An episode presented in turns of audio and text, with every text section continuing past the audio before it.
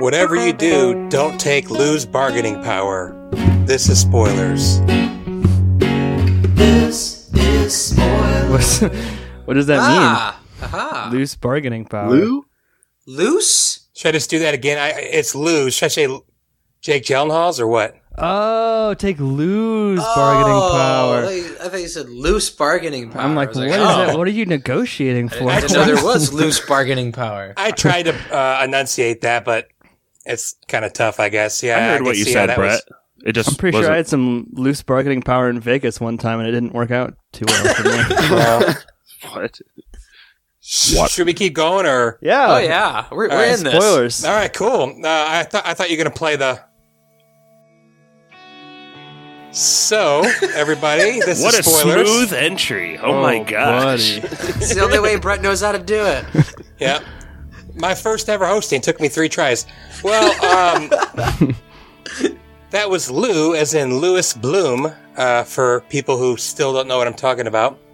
But uh, we uh, are spoiling the 2014 classic Nightcrawler, starring Jake Gyllenhaal, Rene Russo, uh, Riz Ahmed or Riz Ahmed. I don't know how it's pronounced, but he's pretty cool.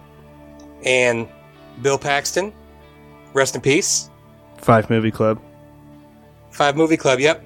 Let's go ahead and go around. Mm, I usually like to go west to east, so let's go to Pappy. What am I saying? Go ahead and say where you're recording from, and oh man, that's I I guess your favorite Bill Paxton movie. Have we done that before? No, we haven't. That's a good one. So, like Brett mentioned, this is Pappy, recording from Denver, Colorado. Very excited to have a soundboard in front of me. We're going to try some live clips tonight, and, I, and I'm not going to spam the hangout button, I promise. How many clips do we have? Like two dozen, 25, 30, or like? Four? We have four Oh, clips. nice! Perfect. That is So- a good The even essentials. amount. Four very good clips. Including Hey Now. I promise I won't spam it though, guys. Yeah. Uh, favorite Bill Paxton movie? That's an easy one. That's a Pappy pick, and that's Aliens. One of my favorite movies. so weird. Okay, so West. Uh, I guess that would be maybe Stevie. That's me. Uh, this is Stevie recording from Elkhart, Indiana, and my favorite Bill Paxton movie, not called The Circle. Hmm. Oof. Uh, man, Spoilers it's gonna have to. It's, it has to be a tie between two of them. So there's Twister, which is such a classic Bill Paxton movie, and then there's Titanic, where he just went for it, and God, I love him for it. He He, went for for it it. so hard. So yeah, let's go with Twister and Titanic. Uh, Josh, probably. Let's just go ahead and go with Josh. Yeah, sure. This is Josh from Goshen, Elkhart area, northern Indiana. Um, this is my first time seeing Nightcrawler, and this shot up to top of my favorite movies of all time. So this is my favorite Bill Paxton movie. Nice. Nightcrawler. Nice, nice, yeah, it's nice. no, it's no Twister. How high did it? You s- shut up in like your top five favorite movies? Like favorite movie? Uh, I was thinking today. I think it's comfortable in the top ten, but Of all can- time? Yeah, we can get into it later, though. It's sandwiched right between Mallrats and Los Enchiladas. oh really got me, Brett. Someone's paying off already, boys. Yeah, he's cutting the tension in the room with that thing. Yeah. All right, uh, Mikey. Uh, yeah, I'm Mikey, recording uh, out of Goshen, Indiana, and I'm looking at the list here on IMDb, and it says he was in Apollo 13, which I forgot about. Oh, that It's a pretty good, movie of his. Hmm. Uh, Cool. But yeah, like Stevie said, Twister is also really. Uh, Ste Twister's a really underrated movie. I feel like The '90s were awesome at like end of the world all scenario I've, movies. I've watched Twister so many times, at least ten times. Yeah, it's a it's a fun movie, real fun.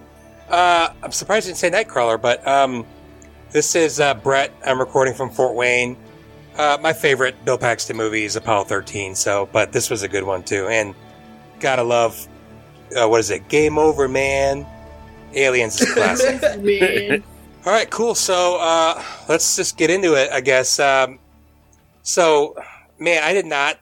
Brittany asked what this movie was about, and I was like, I think he's a reporter who gets involved in crime. And like two seconds in there, I was like, yeah, I don't think I know anything about this movie.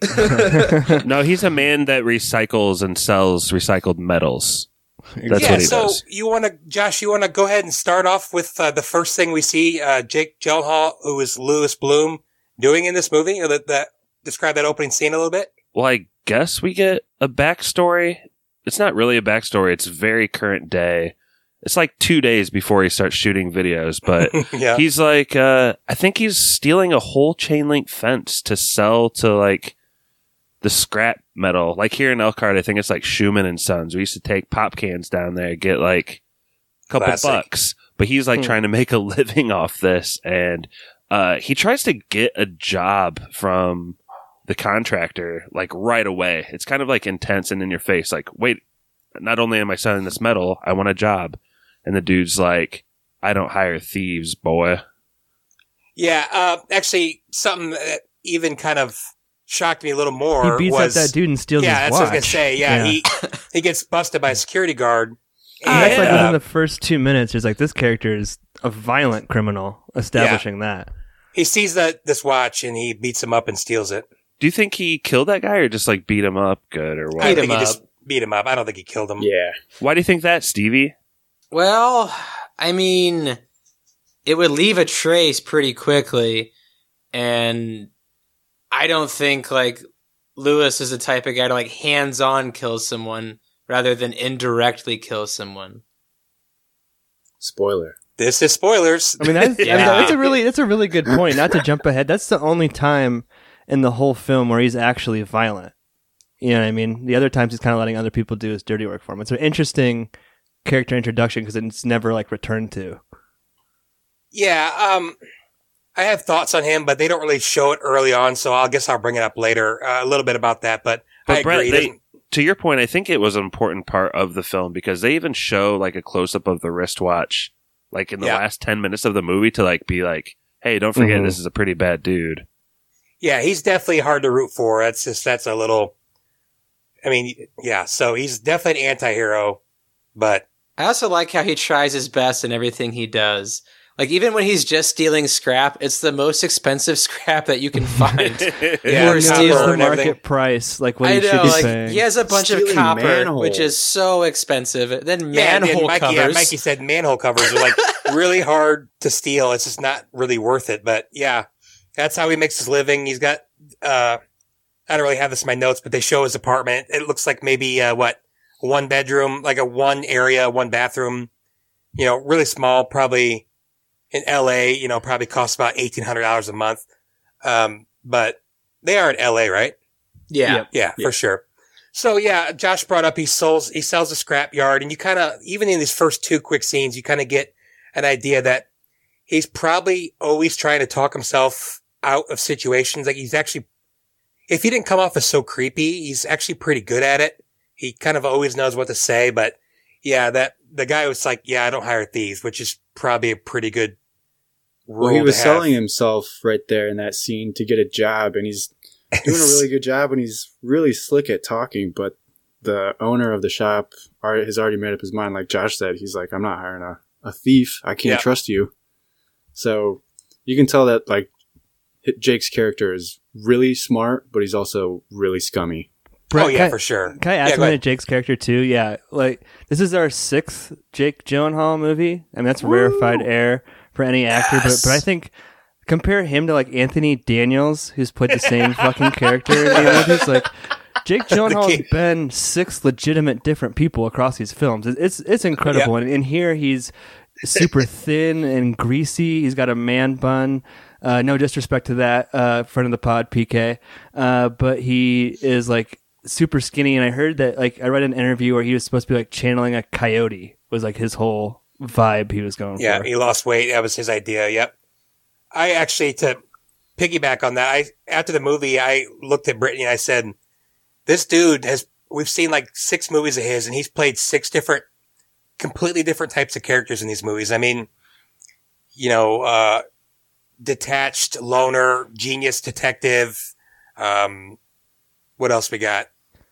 Donnie Zany. Darko, s- schizophrenic. Yeah. Kid in a bubble.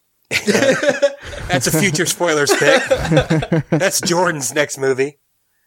But yeah, he, I mean, he just plays, every- like you said, uh, Daniels plays like the same thing. I mean, literally the, the same character.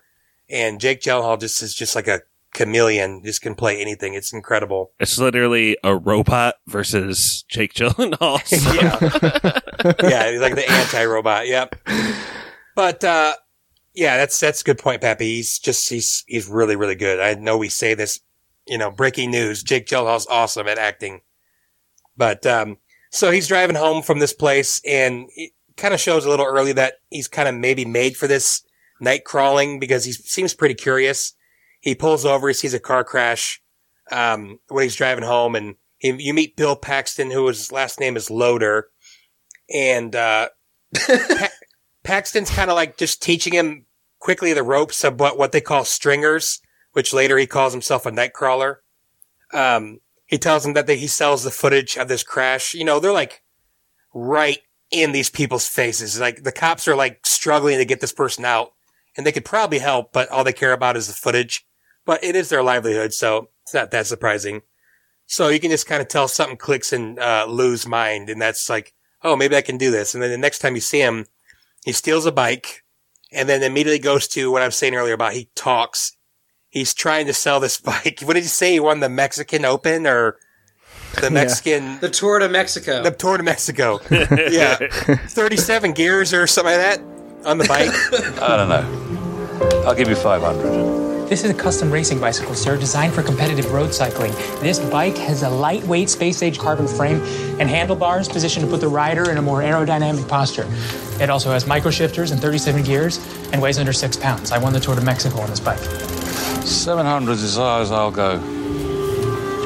It cost me over 8,000 new. 700. 2,500 and that's giving it away. No bike's got 37 gears. 2,000. No, Could I please speak to your boss, please? I'm the owner. How about 800 in store credit? What are you after? A camcorder and a police scanner. I mean, beyond that, Brett, it's just great to see Jake Gyllenhaal on a bike again. It really is after Donnie Darko. He's got shoes on this time. Yeah. good call. Oh man. So he ends up uh, whittling, uh, haggling, not whittling, haggling his way down to like what seven hundred dollars in store credit, and he ends up getting a camcorder and a police scanner, which kind of sets the stage for the whole movie. Right. You know, and, and like that's a good theme of the whole movie too. Is this is like five minutes into the movie, and this is already the second negotiation we've seen uh, Nightcrawler enter into. So it, it happens over and over again in this film, and he keeps getting better at it too. For the first sure. couple of times he's not so good, but we see that. Yeah, we have a we have a clip to play later where he's just like on fire with his negotiating. So, um, so he struggles early, gets there late, and a couple times, and then he finally gets his first break. Uh, there's a he comes upon a carjacking, and you know he can tell he doesn't really exactly know what to do, but he kind of sneaks around and gets right in this guy's face. Um, and in doing so, he gets kicked out of the scene, and then the other guy who's there kind of harasses him. He's like, you know, you're a dick. You blew that for me. And then, uh, but he takes the footage he has and he goes to, you kind of, you don't really know it at, at right away, but he goes to the lowest rated television show. I don't know if he did that on purpose. Knowing him, he probably did, you know, cause he probably figured it was his best bet as KAA six. And this is where you meet, uh, Well, he has the most. He has the most leverage against them, like right off the Yeah. bat, right? For sure, yeah, Mhm. because they well, they're like kind of willing to get anything, I guess. Um, you meet Nina Romina, who Romana, whatever. She's uh, Rene Russo, who even at sixty, still pretty hot. Um, and a married good to the director Dan Gilroy. Oh, I didn't know that. That's cool. Which is weird because Jake wants to do weird things with her whole movie. I would keep Oy. that man away from my wife Oh, for sure. at any cost. Um, but yeah, she's the morning news director. at, Like I said, KWLA six. That doesn't really flow off the tongue very well. But uh, actually, I don't want to like get too personal, but Mikey, you do some. That's one of the reasons you like this movie, right? It's because of the news aspect. Do you do like one of those jobs that they show behind the the glass? Is that something you do? Uh, yeah. I mean, I they don't really show my job in this movie exactly. I'm like the master control guy, so I'm like directing the show. But they're these guys are like the editors and stuff that Lou is going to meet, and uh, like the producers of the news show. So they're like setting up the show and getting the video and stuff, and I think it's interesting. Uh, a lot of the lingo I know and stuff. So when I'm watching this, it's kind of like, oh, oh, Jake is. I, I know these people. These people are.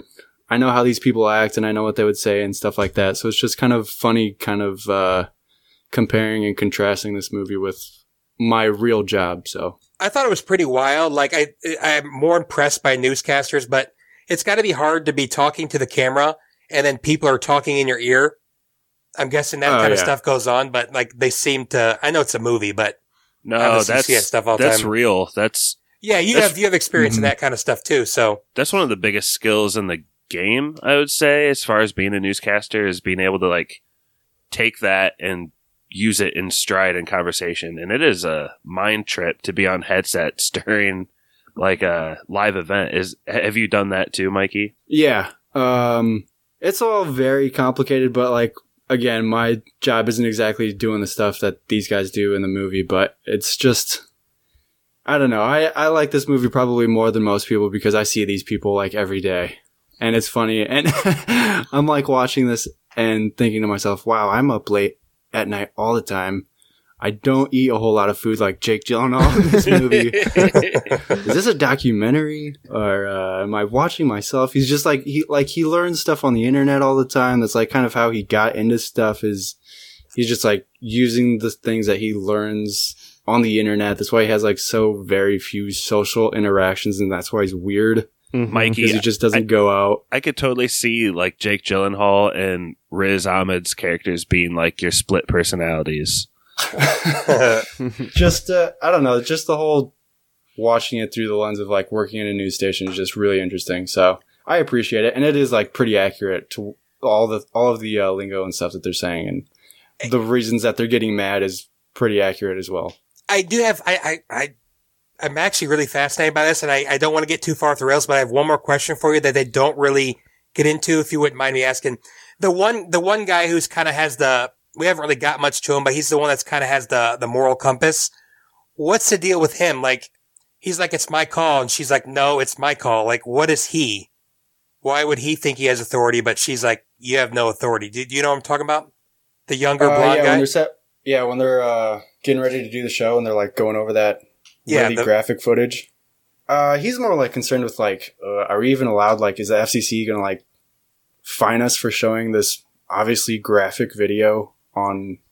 I mean, it's live TV, so, So like he's anybody like- could see it. He's kind of like quality control. Like, Uh, Brett, I got the feeling he was more like the director, and she was like the overall news okay. producer of the show, like showrunner. So it's ultimately her call. But Well, and at one point, there's like a woman from legal too, right? Because she's the one who's saying you have to Yeah. blur out this, this, and this. So That's the lead. I want to break it up and do a wraparound from the scene. I want a walking stand up, teaser at five, repeat on the half, and I want the copy to start with a warning. You're gonna show this? With a warning, It's excessive. we should have packages like this every day. People are eating breakfast. And they'll talk about it at work. Tie it in with the carjacking last month in Glendale and the other one, the van in Palms. When was that? In March? Marcia. It's a carjacking crime wave. That's the banner. Call the victim's family, get a quote, mic it, and you know what to do. Yeah. so uh you know he sells his first he sells his first piece and she kind of lets it slip and i don't think it's a secret to that many people that crime in affluent areas sell urban area crime doesn't sell so that's kind of what she's looking for um you know she says that in a little blunt terms later on about you know nobody cares about a shooting in compton so that's kind of what focus this movie he stays in the he ignores a lot of the uh, crimes he's hearing because he's looking for the big one that that will sell. So, you know, you get a nice, fascinating look behind how news is probably run. So, uh, Lou hires Rick, and uh, this is Riz Ahmed, and I think this is another classic uh, Jake Gyllenhaal scene in this movie. I mean, Does anybody want to, uh, Pappy? You want to describe the their kind of interview process that he has with with Rick? Yeah, I mean, it's probably some kind of Craigslist job that Jake Gyllenhaal had posted, and it's in a diner. And uh, uh, Jake Gyllenhaal, like definitely like what Mikey said, he seems to have read the internet article on how to do everything, and and he read the internet like wiki how to conduct an interview.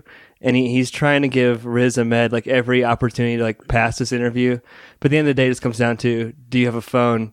Does it have GPS? Okay, you're hired.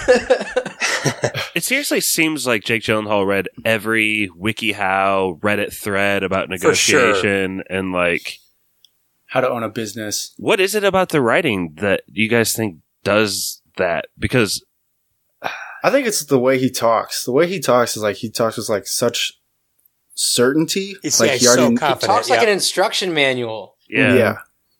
So he's already talking way more confident than he should be because really he doesn't know anything. He it's kind of does, he has no- reciting. yeah, he has no experience actually being a business owner or anything. He so ta- he's just kind of like putting on a front to get the capital to actually start his own business is what I'm feeling is like his end game. He talks like Good Will Hunting, quoting Vickers. He's just all Yeah, over Vickers, it. yeah. Vickers. Vickers. He, he probably read. He probably read Vickers. And I love too how there's this moment in this conversation with Rick where he totally like flips the conversation from h- having like naive, no no leverage to like, all right, I'm going to give it to you straight because I have everything on top of you. I feel like that's a r- running theme in this movie. Like he has a line where he's like, "So you do tricks?" And he's Yeah. like, "No, I don't do tricks. I'm clean." It wasn't a question. You do tricks. No, I'm yeah, that was really cool. Yeah, I'm straight. Yeah, it kind of like touched a nerve with him.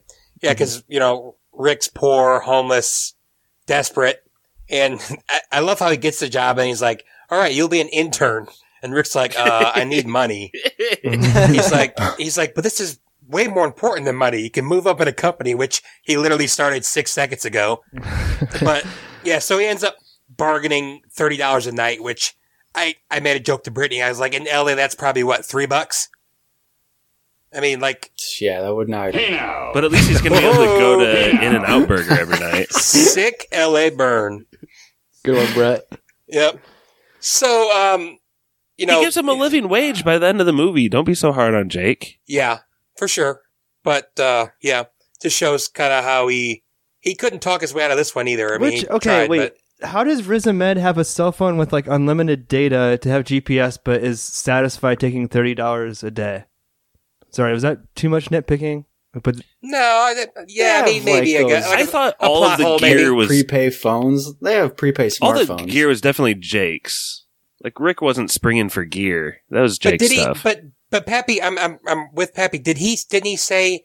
Do you have a cell phone? does it have like, GPS? maps? Yeah, that was like Right. the whole reason he needed this. ki- That's like why he settled for this kid. Yeah, maybe Jake Hmm. was paying his bill, but I mean, I doubt it. It doesn't sound like something Lou would do. So that's that's kind of a plot hole. I, I mean, I don't mind his Cinema Sins, a great movie. But yeah, I mean, it was it was pretty nitpicky, but it's a good point. So, I so have they kind of do. problem with the movie, but we'll get into it later. Maybe he's on his dad's plan. there you go. Possibly. I'm sorry, I'm late. Are you Richard? Ah, Rick. I'm Louis Bloom. Oh, hey, Lou. Louis. Sit down.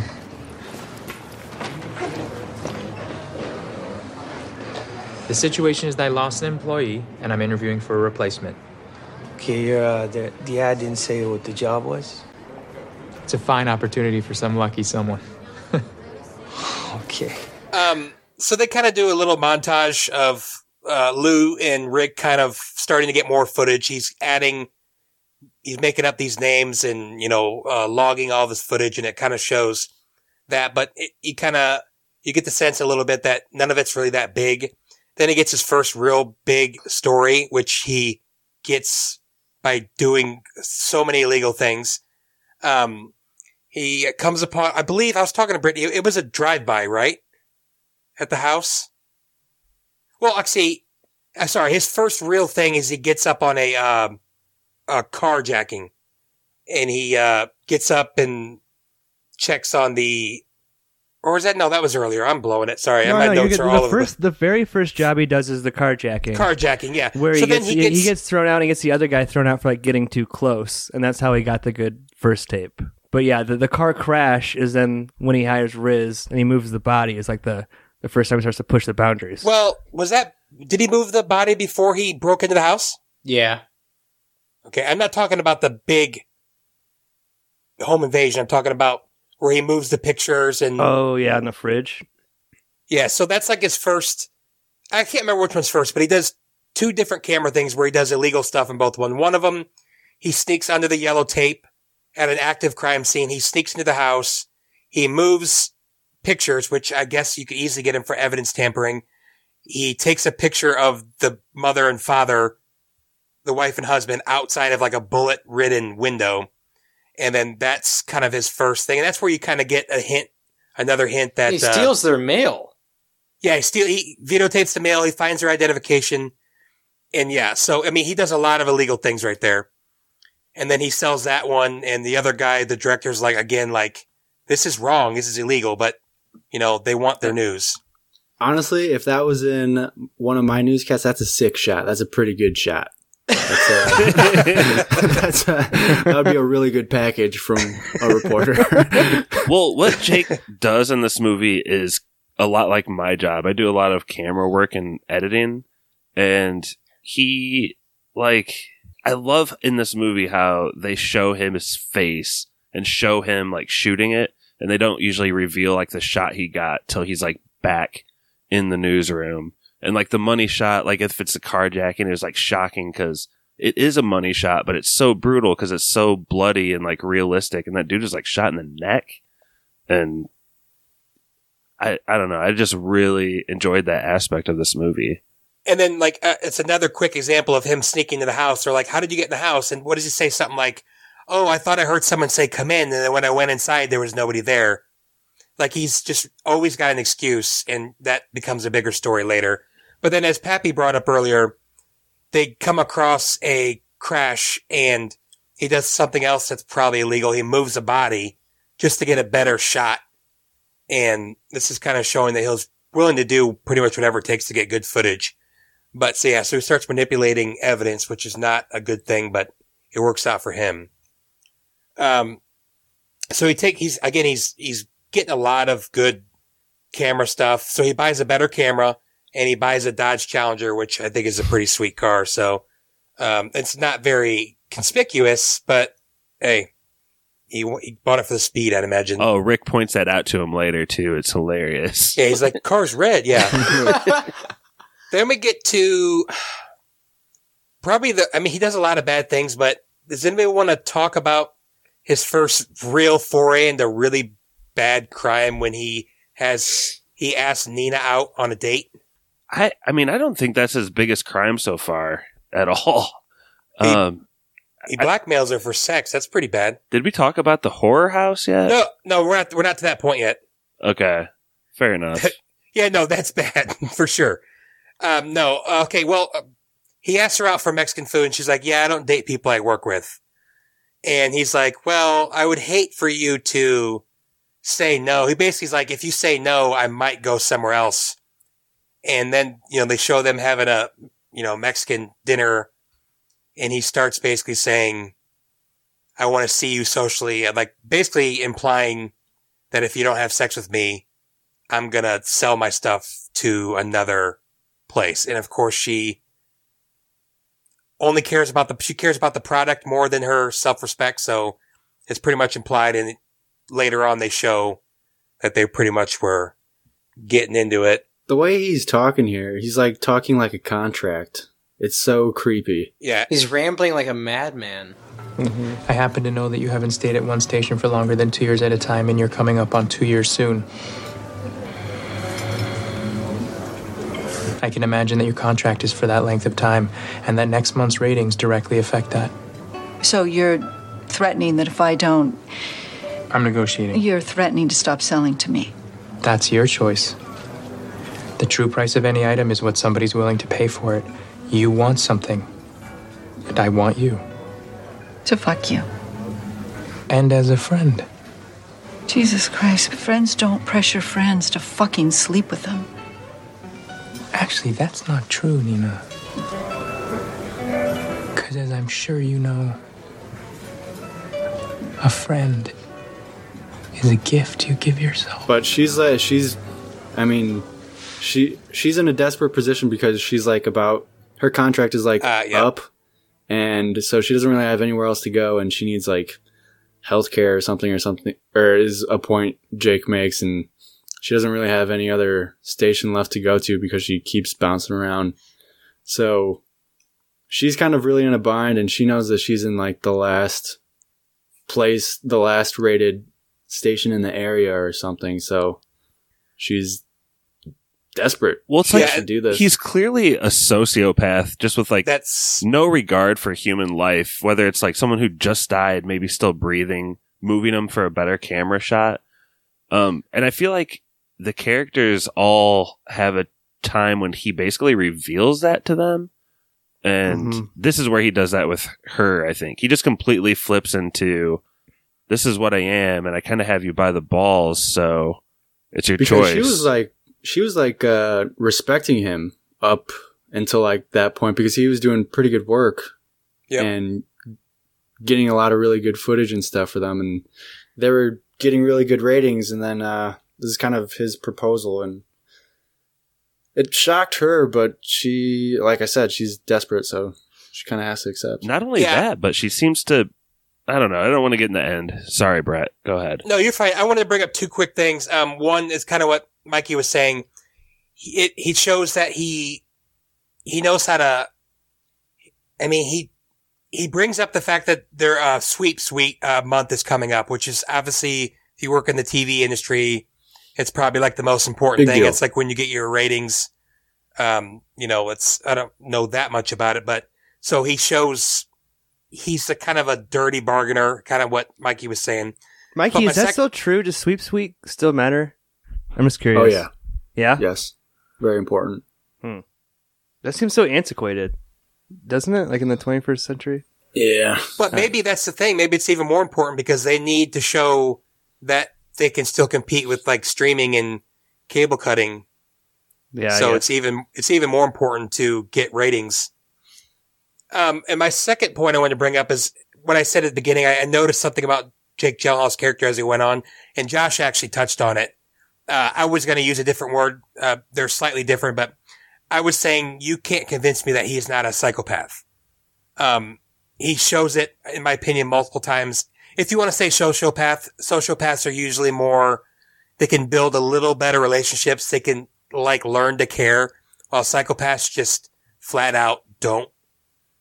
So, uh, I thought they did a pretty decent job of hiding that earlier on, but it just starts to come out more and more and Josh pretty much just, We need Brother Right. Jordan to straighten out all the terms. He's a trained psychologist.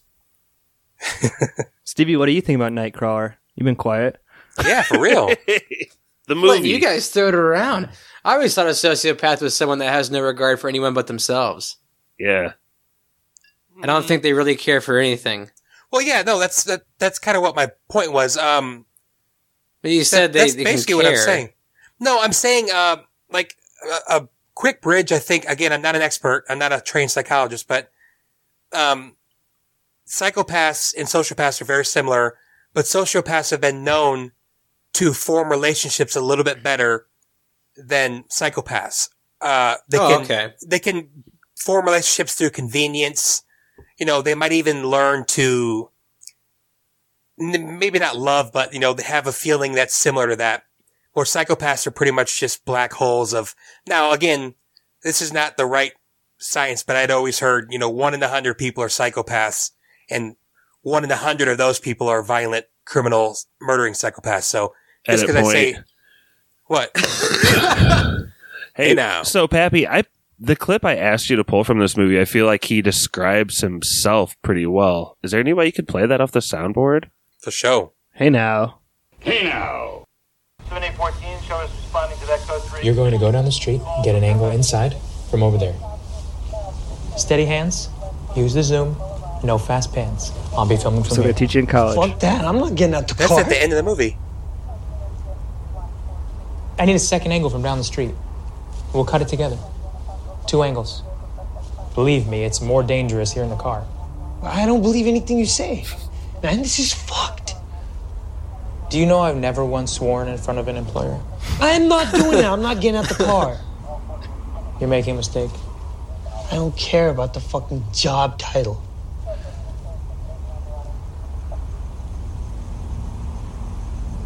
What if my problem wasn't that I don't understand people, but that I don't like them? What if I was obliged to hurt you for something like this? I mean, physically. All right, Pappy, that's a good spot spot to end I think you'd have to believe afterwards, if you could, that agreeing to participate and then backing out at the critical Yeah, yeah, moment. okay. Was Yeah. that the soundboard? So the That's big part I wanted to point out was, yeah, that was awesome, Pap. Thank you.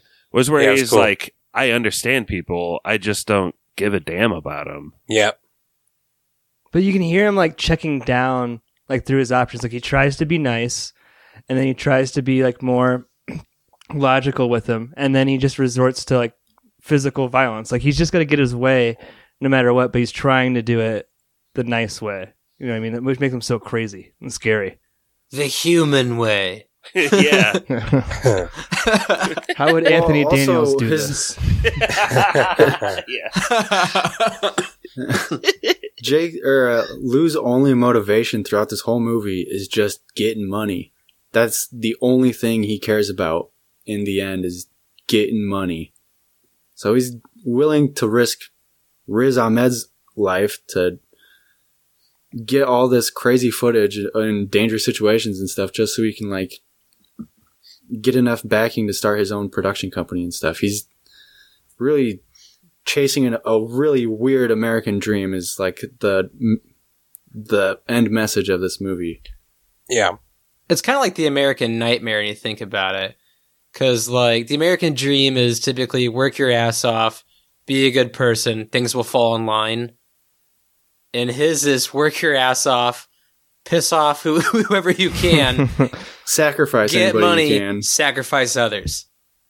Well, and if you think about it, Stevie, that conversation he has with the guy at the recycling center that turns him down, like in hindsight, he makes like a really slow decision, and you're probably thinking first time watching the movie, like you're not going to hire this weird, strung out looking dude off the street. But I think he's seen him a lot, and he's probably weighing like, dang, he could probably be a really good employee. He's clearly sharp as a tack, but is he Mhm. worth the risk? And that's like the only guy that turns him down in the whole thing. So he's doing something right. Yeah.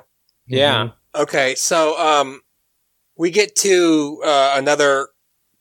Bill Paxton approaches uh, Lou, and he's talking about all this new stuff he's got and uh, how he's going to expand and get two vans. And he he tried to hire Lou, and Lou kind of nice nicely says no, and then Paxton's like not having it. He's like, "Oh man, you and me," and he what he'd say something like, "I want to grab the side of your face and."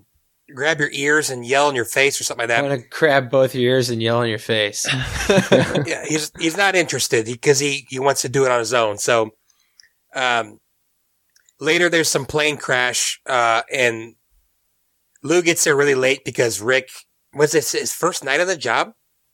He screws up really badly with the directions. It's just five blocks. He's like, "Yeah, when I said turn le- uh, right up here, I meant five blocks back." So Easy you know, he gets this plane crash really late and Bill Paxton's character's already there and he kind of taunts him. He's like, Hey man, the, uh, coroner's already gone. He's like, basically, should have taken my offer and Lou's humiliated. And then he's even extra humiliated because Nina's like, Hey, you told me that if I did this, this and this for you, you'd get me the goods and you haven't. So she's really mad. So his kind of, he had a pretty rough night, but I mean, he's a creep. So, um, then I thought they implied it, but when I like read about it, it's supposed to be pretty sure that Lou sabotages Paxton's van. Um, he cut his brakes. Yeah, he's Yeah, no, under I- there messing around. Oh, did they actually Yeah, show that? his- Man, I, I must have looked away because I, I didn't see that at all. I mean, I just assumed that he Yeah, cut his brakes. He cut his brakes. He brakes. follows him home and yeah. Man, man, I, I just missed that. That's cool. That's Is cool. that like makes the Why one? it take till the rape at Griffith Park for his brakes to go out? Because the whole thing is Because that he cut his brake lines, you're still going to get some juice in there eventually. And eventually, when it Oh. eventually bleeds, you're not going to have anything left. So Nice. he's he's pretty much bleeding his lines.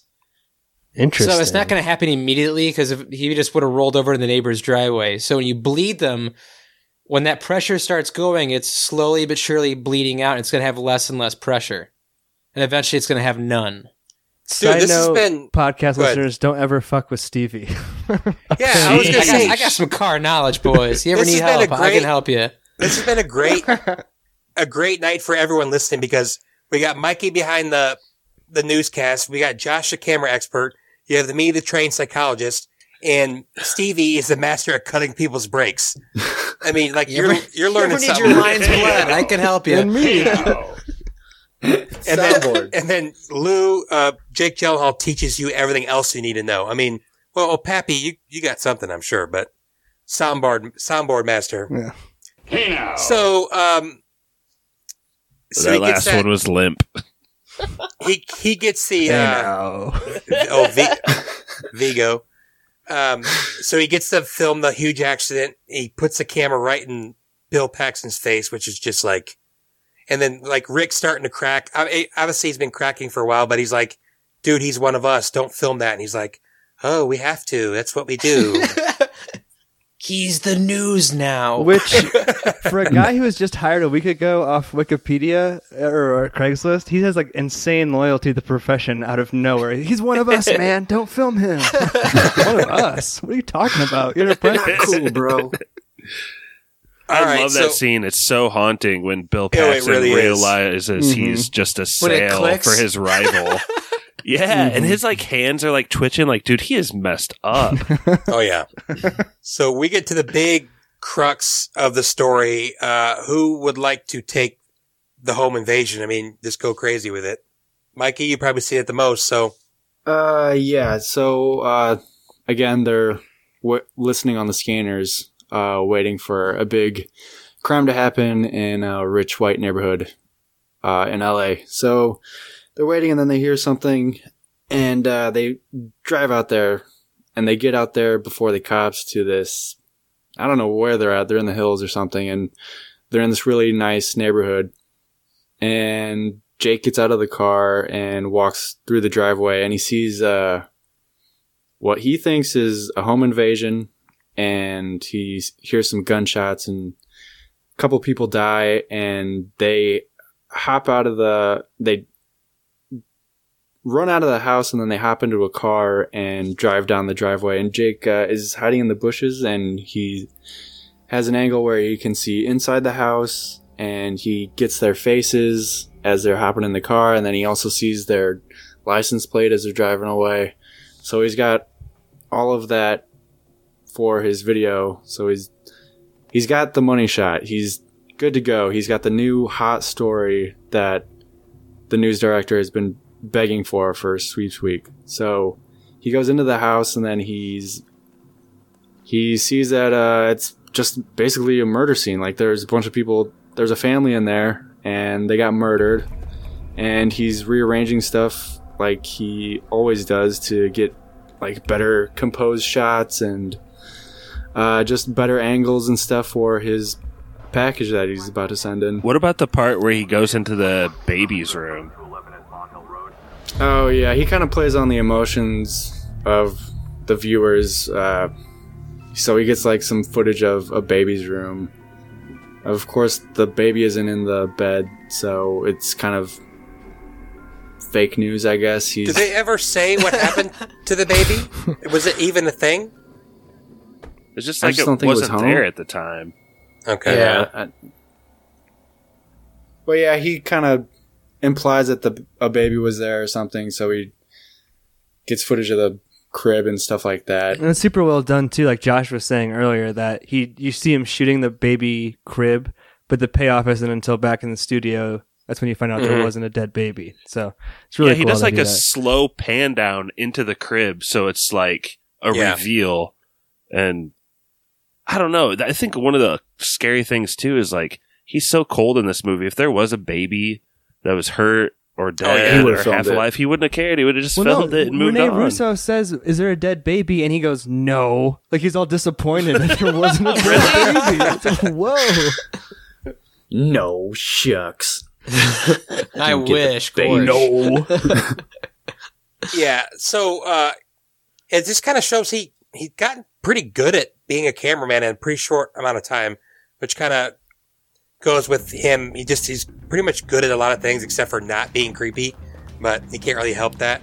Yeah, it So really take- puts me in my place. I love like, the part where they're leaving the house and Rick's with them, and he he's like, as they're running from these d- dead bodies and police possibly coming, he's like, you know what, Rick? I didn't want to say anything, but you could have shown some initiative back there. That's what I'm looking for in a business partner.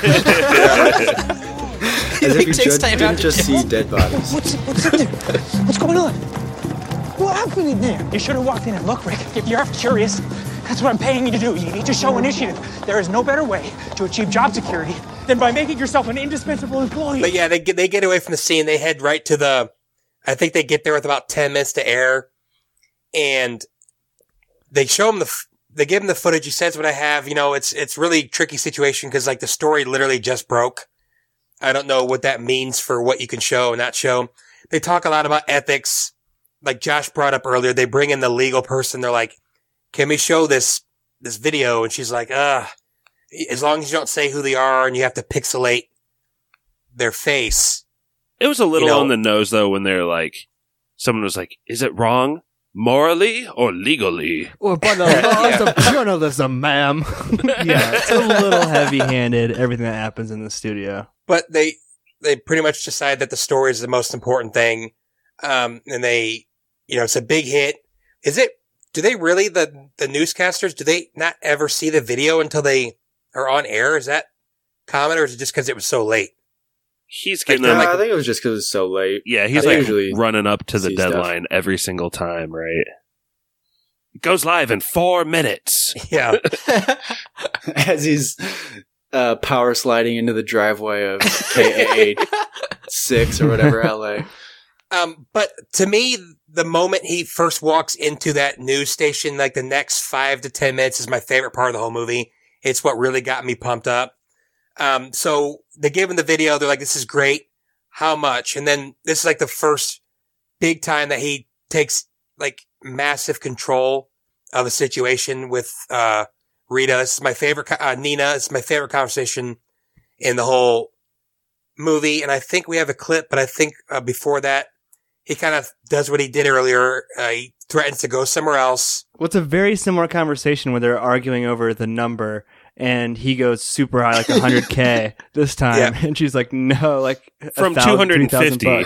Yeah, and and the So first, Keep in mind, this is an LA station. Yeah. This would never happen where I work. That would be absurd to even think of asking of that. But it's, it's it's it's the whole. It goes back to the whole like motif of him negotiating because like before he basically got 250 bucks and got his ass kicked out the door, and now he gets 15k and quite a bit more out of the whole whole deal.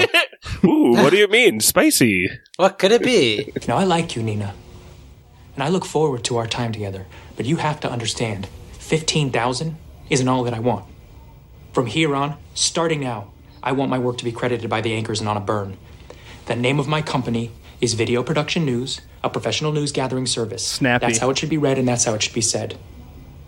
I also want to go to the next rung and meet your team and the station manager and the director and the anchors and start developing my own personal relationships. I'd like to start meeting them this morning. You'll take me around, you'll introduce me as the owner and president of Video Production News and remind them of some of my many other stories.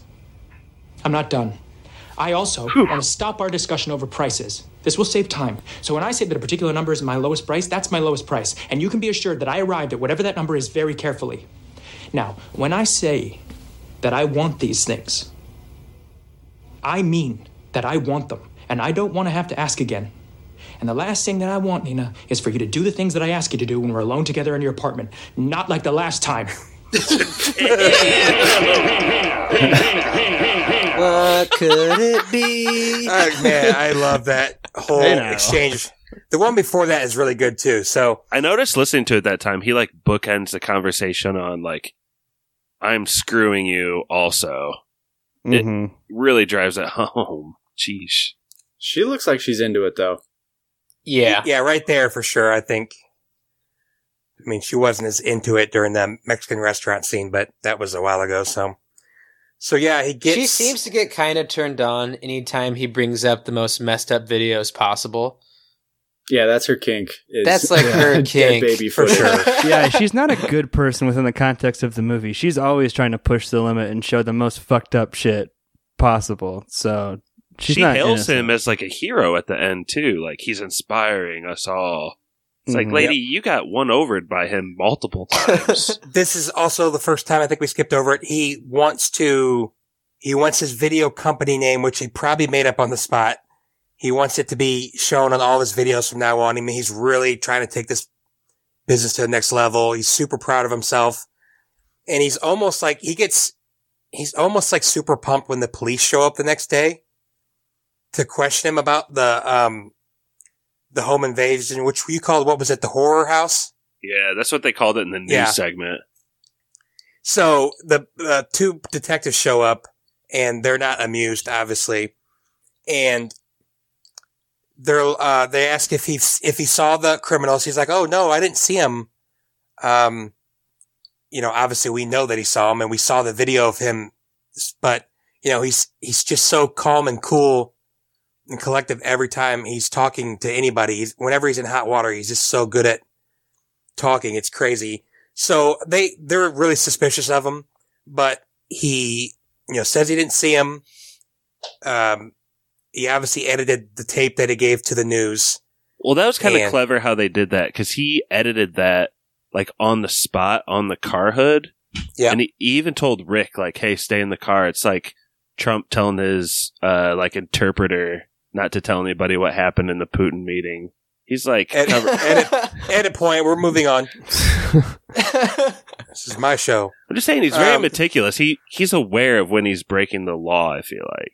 He must be sure. like spending a lot of his time googling how to outsmart detectives, figuring it out. And like, hopefully, they never like look up his Google history because that's really all they need to do. So then we get, uh, I don't know, I think a pretty funny scene, which is kind of undercut by what happens like immediately after, but he's got a negotiation with Rick. Uh, Pat, do you want to talk about this quick negotiation he has with Rick in the car? Uh, is this the time when he asks Rick to name his own price? Yeah. Yeah, I mean, so Rick Rick is aware some some fuckery is afoot, and he demands a raise, and and uh, Nightcrawler says, "Okay, name your price." And what what does he ask for? Like seventy five? Is that what? One He, hundred. 170. yeah, he lands on Which seventy, but it goes up and goes down. And then, and then, as, over the course of the night, he starts to realize like how much trouble they're in as they tail the, the, the murderers from from the House of of Horrors. Uh, so uh, from the clip we played earlier, yeah, they're they're basically right outside the restaurant. And well, no, sorry, the, right back up before that, uh, Rick tries to like leverage the legal situation, right, Stevie? Like he's trying to call him out for yeah. I'll call the cops or something. Yeah, pretty much. He's just telling him like, I like how he said, "I could have gotten more, couldn't I?" have?" And Yeah. Jake Gyllenhaal's like, "Certainly." Oh, certainly. and you can tell like kind of the way the relationships work in this night is like Rick's really thinking about it. He's probably like thinking like, "Wow, this dude's making a ton of money, and I should probably get more for even helping him because of like how much wrong and how many laws he's like breaking." Well, he's scared. I don't think he really cares if he gets kicked out. Like he sees those murders happen, he gets freaked out like any regular person would. Yeah, So yeah, they have that quick negotiation in the car, which is a kind of a I don't know, not super rare, but a pretty rare moment of levity in this movie. And like almost immediately after that, he's like, what are we doing? And then he, he tells him his plan. He's like, I'm going to draw these guys out. They're kind of like, uh, stakeouting, staking out the place that the two guys live in. And he's like, I'm going to follow them to a better neighborhood. And then I'm going to call the police and we're going to film it. And then Rick's like immediately goes from that moment of levity to, uh, it's like, what's the, what's, he's like, I wonder if there's no, a reward. And he's like, there is a reward. Is it $50,000 or was it 50? Yeah, $50,000. dollars And he's like, so Rick's kind of starting to put it together. He's like, well, I have, I have dirt on this guy. I need money. Um, so he's like, I want half of it, or um, he's basically like, I'm going to go to the cops. And it makes Lou pretty mad, but, um, you know, he goes with it because he doesn't really have much of a choice. So the guys come out of the place. So they follow him and they go to a restaurant, which immediately Rick's like, you said we were going to go to a different neighborhood. He's like, there are innocent people in there. And then, uh, the clip uh, we had, uh, Josh had Pappy play earlier kind of shows about it. He, he calls the police and he says, I think I see the guys that, uh, committed that home invasion murder. And I think he has a gun, which Rick obviously is not cool with him saying that. But, um, so, and then the clip that Pappy played earlier, he's like, I want you to go over there, get a better view. And then he's like, I'm not getting out of the car. He's like, yeah, you will get out of the car. Was this supposed to be funny when he's like, trust me, it's going to be more dangerous in the car? Or is he just trying to talk his way out of another situation? Uh, Jake obviously knows that it's more dangerous to get out of the car. He's letting his dumb partner, and not even a partner, just this dumb intern to go get the more dangerous shot. He knows what he's doing. Why did he keep having him roll down the window like while they were fo- following them? I did not get that at all. He was insistent. Anyone else on pick it. up on that? No, no, yeah, yeah, that's a good point. I don't, I don't know that at all. Josh? Ah, I was hoping Stevie would know this. This would be a great Stevie Yeah, segment. Stevie, this is a Stevie segment. Stevie, come on, tell us why. I, I couldn't figure out for the life of me why. Like, why did he keep wanting him to roll his window down? I honestly think it may have just been a power play. Like fuck unless you, it's like cold. unless he was Deal with on it. like their side, like because he was unless it was like on Rick's side a lot, and he wanted to get out his camera at any moment. That's the only thing I can think of. That's actually the only thing that came to my mind, but it didn't really make much sense. I mean, they're driving really fast. Yeah, Yeah, that's, so that was that's- weird. That's about it. I like what Pappy said though, too. Just like Yeah, for you're- sure. you're, gonna do this thing I say, dog. Yeah, I think that's a good. Yeah, Plus, he's has he's already purpose. mad. He's already mad at him. Exactly. But that whole scene in the restaurant, dude, I think that scene is like a fucking masterpiece. Like it's Why as don't you go good and- as any scene. I, I don't want to like describe the whole thing, but like the way that it's shot, like from the outside, how like we're removed from what's happening in the restaurant, and like the tension builds with the first two cops coming in. Dude, it's fucking. You see the guns underneath the table. It's so well done. And you only see the guns through Jake's lens too. Me and the wife were talking about this. Did those two cops know about those guys, or were they just hungry? No, I think they. My, I thought for sure they knew, and they're like the first wave. They're kind of scoping out the situation. They acted like they were supposed to be there. Agreed. They, I, Yeah. I feel like they showed them glancing, especially when they came in. They glanced over there, but I don't know if it was like, uh, uh you know, in the police playbook where the first two guys go scope it out. Because like, if he would have said for sure these are the guys that kill those people, I think they probably would have gone in there more guns blazing. But at the same time, they have to see how many bystanders bystanders are in there, Mhm. what the situation is, where they are, and then the other two come up. And Rick is so scared when those other two cars come up. He's like, "Oh fuck!" Like he knows shit's about to go down, and it does. He's hiding. He's hiding behind that uh, inch and a half pole. Yeah, you would immediately see Rick. Hey, buddy, with the camera, what are you doing? Yeah, so Rick's out there. The two more cops show up, and I don't know what they were. Their plan was because pretty much right when they come in, that guy, uh, one of the bad guys, pulls a gun out, shoots one of the cops. Uh, they say later a couple people were shot. Did Did you guys see any bystanders get shot? I didn't, I didn't see personally, any get but shot. so I thought like three yeah. of the cops got shot. I thought only one cop got shot, but I, I'm with you, Pappy. That whole thing is so cool. It's just like bang, bang, bang. You know, one cop goes down, one one of the bad guys gets shot and killed. I swear that I think the other guy gets shot, but he does he bust through the window? Yeah. hmm Busts through the window somehow. I mean, he might have shot it out. He gets in his car and he takes off.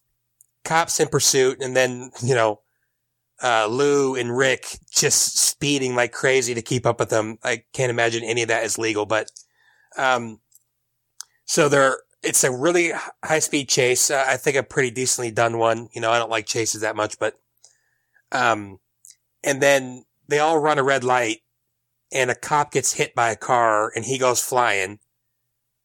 So you kind of wonder what's going to happen, but oh no, Lou just pops on the gas even more and just is riding this car. I don't know what he plans on doing, but it's really cool. And he comes up and then a cop comes up, pulls out in front of the bad guys. I thought that was really cool scene too. He's kind of weaving. They're kind of weaving to get by each other and block each other. And then they both hit each other and they both go flying. Right, the the cop car and the bad guys' cars both flip. So, you know, Lee, Lou and Rick pull up. They get out. Uh, Lou, uh, I'm sorry. Yeah, Lou walks ahead, peeks into the car of the bad guys, and then goes over to the cop car and he says over to Rick, you know, get your camera. This guy's dead. Get some footage of him. Okay. So Rick is crapping his pants pretty much. Gets his camera, go, you know, what does he say? Like, make sure to use your zoom. He says that multiple times. Steady hands. Steady hands. Yep. so, and I thought this was a really still, cool. So he's a. I So thought this was a really shot. cool shot where you kind of like almost seeing it through Rick's perspective and he comes up to the car and the bad guy is like staring right at him because, you know, he thinks he's supposed to be dead. And then, what does he get shot three or four times in the chest? At least. Yeah, he gets blasted. And then this is like, I don't know if this is like, cause Lou just doesn't care, but the guy gets out, the bad guy with the gun, and Lou's just like sitting there recording him. I don't know what he expects to happen, but I thought that was really cool as well. like, I actually thought, you know, I hadn't seen the movie. I was like, he's going to get killed here. Um, but then the cops show up and the bad guy runs off and he gets shot down. And so Lou comes up to Rick, and of course he's filming him because that's what Lou does. Josh, you want to give us some of the highlights of that conversation? Uh, yeah, Rick is surprisingly chill, dude, even on his deathbed. He's like, man, you crazy dog. Not cool, bro. yeah. Not cool. He's like, where on the Reddit threads did it say it's cool to let your partner die? Yeah. I don't know. Like, I wonder, maybe Stevie's segment can be switched to this. What's the logic between the bad guy just like shooting the crap out of Rick and letting Lou go? Like, what's the in movie logic there?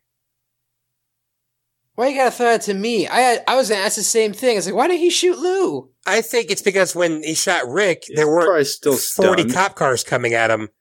And then when he gets out and he hears all the cop cars, he realizes he has about two seconds, if he's lucky, to run. That's it. That's how I saw it. Oh. But anyway, yeah, Rick looks at Lou and he says something like, you saw him. You saw that he was saw alive. him, bro. You knew it. And, You saw him. And then we get to the point where, uh, Well, Yo, bro, yeah, it's it- crazy. We're all part of the same profession, though. I forgive you. well, Jake's not even like no, like he doesn't even say. He's like, yeah, I saw him, and you put me in a position where I couldn't negotiate well. So yeah, you took the leverage uh, over him. That's what I was, the comment I was making earlier. He says something like, you took my bargaining power. So, you know, ever the Loose business bargaining power. Loose bargaining power. This is close. I hate all of you guys.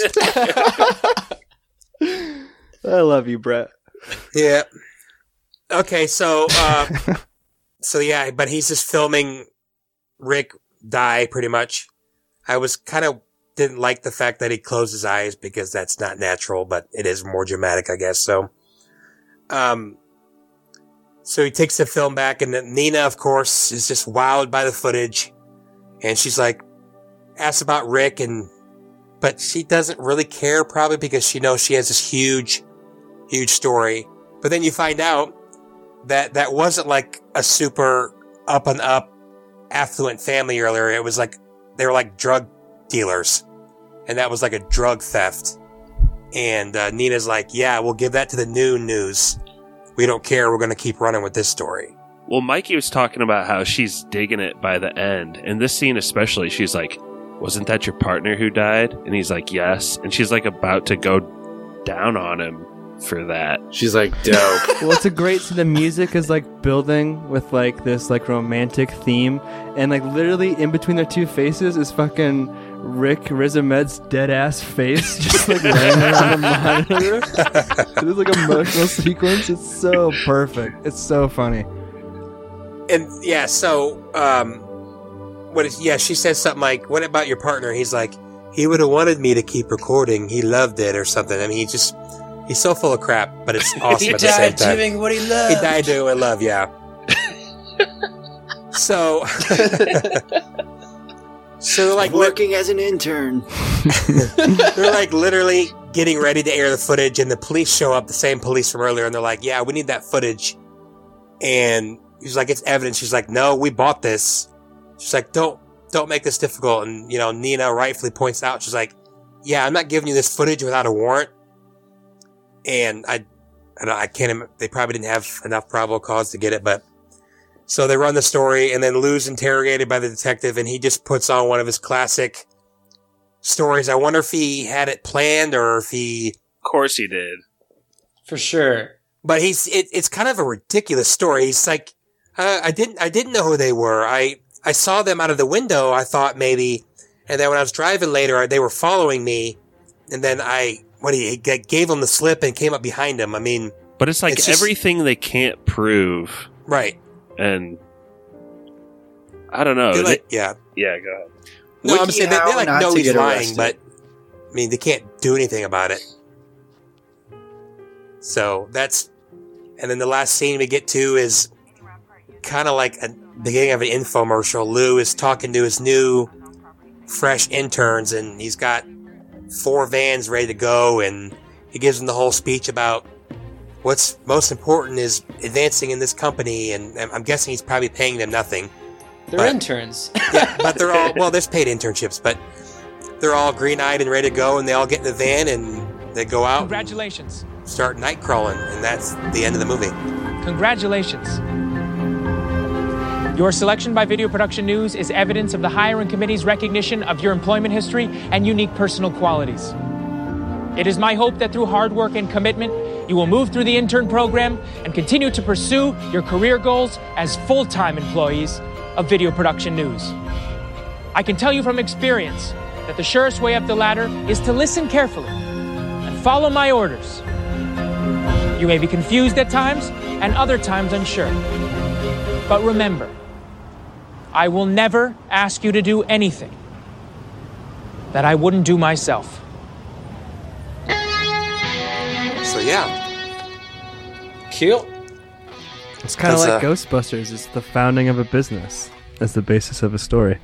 Yeah, it's a small business story. It's an American dream. yeah, but he- but Ray put three mortgages on his house to get the business going, so you know he had a lot more money to throw around, and he didn't have to do a bunch of illegal stuff. But well, I guess technically it was all legal because they didn't have approval from the EPA. But we'll talk about that some other time. Um, does anybody have any final thoughts before we get to yes or no's? Anybody? Oh yeah, lots of final thoughts. Oh yeah, what was your uh, the problem you had with the the plot hole that you said that bothered you? Yeah, the thing I've been thinking about since I watched this movie, and I think there's maybe kind of an answer, but like the fact that Jake Gyllenhaal is so smart, like why is this the time in his life where he's figured out how to be smart? Like, has he reached his pinnacle? Like that doesn't really make sense. Like, how old is he supposed to be here? Like, He's internet smart. Yeah, I feel like he's like way younger than he's is in real life. Like he's early twenties, like I was gonna say he talks like a 21 year old. college I feel like- dropout, got a little money left over or something. But on his If he was real last ropes. smart, he would avoid TV news. It's not a great career if he was actually smart. But like, if he was recycling metals, what was he doing before that? Like, I think some sort of peering into like his motivation and his snapping point, at least alluding to it in some way, would have been good. I think he's just like a grifter, like a thief that just kind of did that through life, and then he finally found something that he thought was awesome, and that's probably what just set him going. Shitty jobs, Yeah, getting fired from places. Probably was a waiter. yeah. Uh, he would have ends made a meet, stuff fantastic like waiter. I'd watch an entire movie oh, Lou being a waiter. That'd be great. Okay, I guess if we're uh, we're good to go, we're gonna let's start with uh, Pappy, and we're gonna go right into Stevie with no talking by me whatsoever for the next minute and a half. So, Uh, why don't you go ahead with your yes or no, Pappy?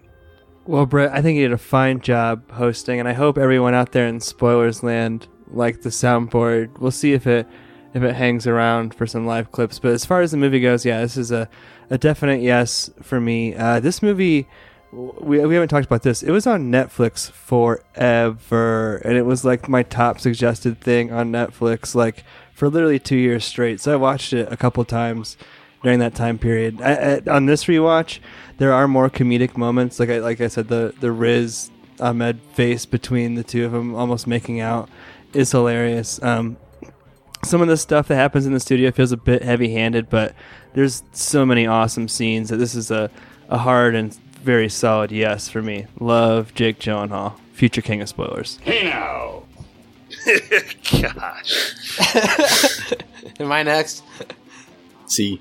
All right. Uh, yeah, I'll give this a very rock hard yes. I absolutely love this movie. Jake Gyllenhaal is such a good actor. And the last half hour, I mean, from the point where they show up to the Chinese restaurant to when the chase ends, is so much fun to watch. The camera work is just, oh, it's so good. So definite rock hard yes. And I hope we keep doing more Jake Gyllenhaal movies so he can surpass um, Anthony from Star Daniels. Wars. See- I won't see- say it. I will not say his name. He who should not be dude from named. Star He who must not be named. That dude from Star Wars. Yes, love this movie. Uh, I'll go next. Um, yeah, I love this movie, and it's not just because I work at a TV news station, so I find all of this like super relatable and stuff like that. Uh, because they do a really great job of portraying like the accuracy of what it would be like to work at a news station. Besides all the murder stuff, um, it's Jake being really creepy, and it's awesome. He lost a bunch of weight and he honestly looks like a totally different person. So he's committed to every role that he does and I think he I think this is one of his like underrated movies. I don't see a lot of people talk about this movie a whole lot and I think that kind of sucks because the cinematography is awesome, the script is awesome, the cast is awesome. Um and it's just a really dark and kind of different character we see Jake play compared to a lot of the other stuff we see him in. And I think he does an awesome job. He probably should have won an award or something for this movie. or something. Yeah, this movie should have won anything. It didn't get nominated for anything, I don't think. Well, still so underrated for that year, and I think uh, you don't have to be you don't have to work in television to like appreciate this movie. So I, I love this movie, and it's one of my favorite movies. So it's a rock hard yes.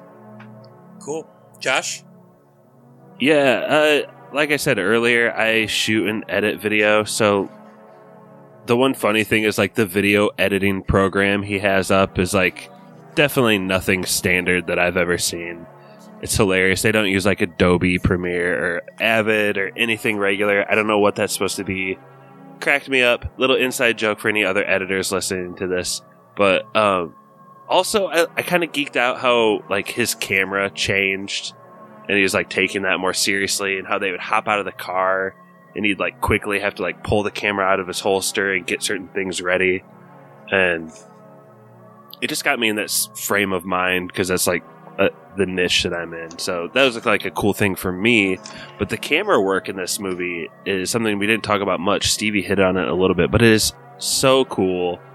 Um the coloring is amazing too. It's got a definite mood to it. And i think bleeding into that, I think the camera work plus the script, like, even though this is a really dark movie, I was able to like completely disassociate like along with Jake while watching this. And so like I don't know, I I was never really freaked out or like creeped out when people died. Like yes, I knew it was like immoral, but it was almost like watching it through a window or something like I don't know. It was just so fun to watch overall and I do think this is my top 10 movies of all time. And I love Jake. When you type in Jake Gyllenhaal in IMDb, Nightcrawler is the first movie that pops up. And I think that's telling. This movie's awesome. All right, cool. Thanks, Josh. Yeah, it's this is a definite yes for me too. I mean, I didn't hardly know anything about Jake Gyllenhaal movies until I started with this pod, and it's like one of the coolest things that's come out of it. He's just plays everything so perfectly, and uh, like I don't know if I would put this on like the top of my favorite Gyllenhaal movies, but I think this is easily one of his best acting performances. I mean, he's just so so good. He does a lot. I don't know. I read that he didn't blink very much in this story, which is kind of funny because in Prisoners he blinks all the time, and apparently uh, he uses blinking in Donnie Darko as well. I just don't know if that's kind of his thing, but it works really well. This movie's a super solid yes. It's awesome. I'm gonna watch it again as soon as I can. It's really good. Brett, I bet he does like 200 character traits in his mind, and everyone just picks up on the blinking. Yeah, He probably gets so pissed about it. Well, that's true because Pappy Pappy brought it up. I mean, he like lost like fifteen or twenty pounds because he wanted to look like you said, a coyote, like gaunt and just you know, that's just it's just so he looks so I different. think Like he looks like a he- different person. He looks like a totally different person in this movie. His diet consisted of nothing but kale and running 10 miles a day. That'll do it. From the words of Gyllenhaal himself. and growing a man bun. Focusing on that. Yep. You really are focusing on that. Prominent. That's when he, whenever he gets into a an illegal situation, he puts up his man bun. That's when you know he, he means business. When he steals that bike, he puts up his man bun. all right, cool. So um, that's five yeses. I don't think that was a surprise, but uh, Pappy, you gonna And a Jordan no dog. we gonna wait to do the uh, spoiler man till after trivia? It's up to yeah, uh, yeah. We can do that. Okay, I, I think I hope this goes fast. I think it'll be fun. I know we're running a little long, but it's probably be shorter than the Mortal Kombat trivia, which is a blast. So, um, I had another trivia lined up, and it just didn't have anything to do with this movie or Jake Gyllenhaal at all. So, I came up with another trivia that's about three percent more um, about this movie. So it went from zero to three percent. So I kind of made up a, a link. So in honor of the six movie club for Jake Gyllenhaal and the five movie club for Bill Paxton, as we mentioned earlier, our trivia is a contest that features movies that contain numbers in the title. Okay.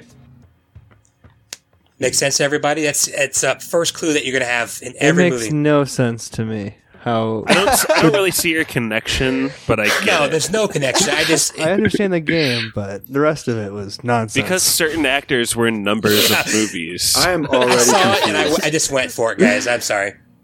But it's all good. But uh, okay, I I really think these rules are pretty easy enough once we get to it. But okay, so here are the rules, real quick. There are going to be five rounds. Hopefully, it'll go quick. Um, each question has you start with a maximum of four points. Okay, does everyone follow so far?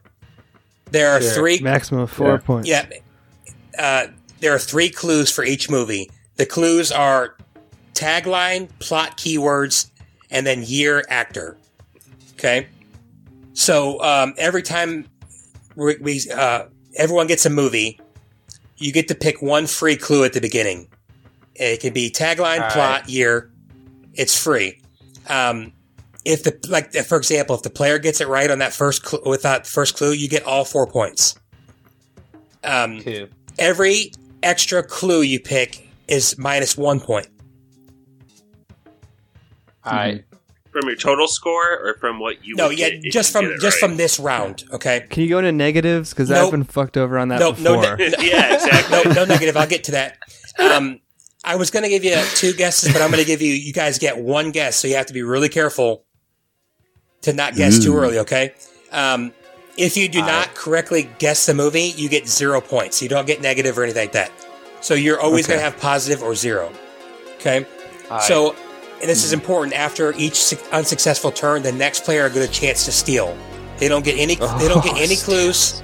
They get one guess, and if you get the steal, it's two points, regardless of how many points the guy had at the beginning. Okay. All now, right. the, sure. the last Check. quick thing, and then we'll get started. Is it's not like I kind of randomly picked the difficulty of each clue. So, could, like, I don't want you to like, if you pick tagline every time, it could either be the easiest clue or the hardest, or the middle. So I want, you know, it might be wise to guess around a little bit, all right? Okay. All right, and that's it. And these are all, remember the first clue, I want you to remember this every time you, you get one. The first clue you Yep. have is that there's a number in the title. It's a good This, clue. this was completely random. Okay? All right, so Mikey has been the longest host, so he goes first. Mikey, what clue would you like to start with? You got tagline, plot keywords, year, and actor. How did wait? Sorry, how does this end? What is the end game most po- like- most points. after one round? Okay. How many rounds? That's five rounds. Five. Okay. Uh, give me the Buckle plot up, boys. keywords. Yep, for sure. Short trivia tonight. you want the plot keyword? Okay, now Yeah. remember numbers in the title. The plot keyword is cat food. Cat food. uh, give me. Uh, Wolftron, it's Wait, what are the other ones? Tagline and year slash actor. Year slash actor. Um, 2009, Sharlto Copley. Oh, District Nice. Nine. Cool. Okay. Next one is Josh. And Plot. what? Plot? Plot. Okay, virus. Lucky number Whoa, wait, 11. wait. Just joking. Okay. Jeez. I was like, dude, come on. Virus? Uh, And remember, if you don't know it, just go on the next one. There's a lot of rounds, so I know, but would you count something that's like Planet of the Apes 3? Or no, is no, no. number Yeah, like I meant a to, I meant to in say that. title? No, there's no sequels or anything like that. Okay. Virus. Okay. Uh, I'll go year actor. 1995. Oh, by the way, the actor is one of the top build, not necessarily the top build, but one of the top build. Boo. Interesting. All right. 1995, Brad Pitt.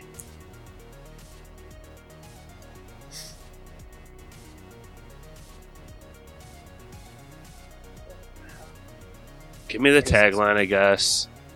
The f- the future is history. What? I know what it is. But don't say it, all right? Pap gets I have steal. no idea. Ooh.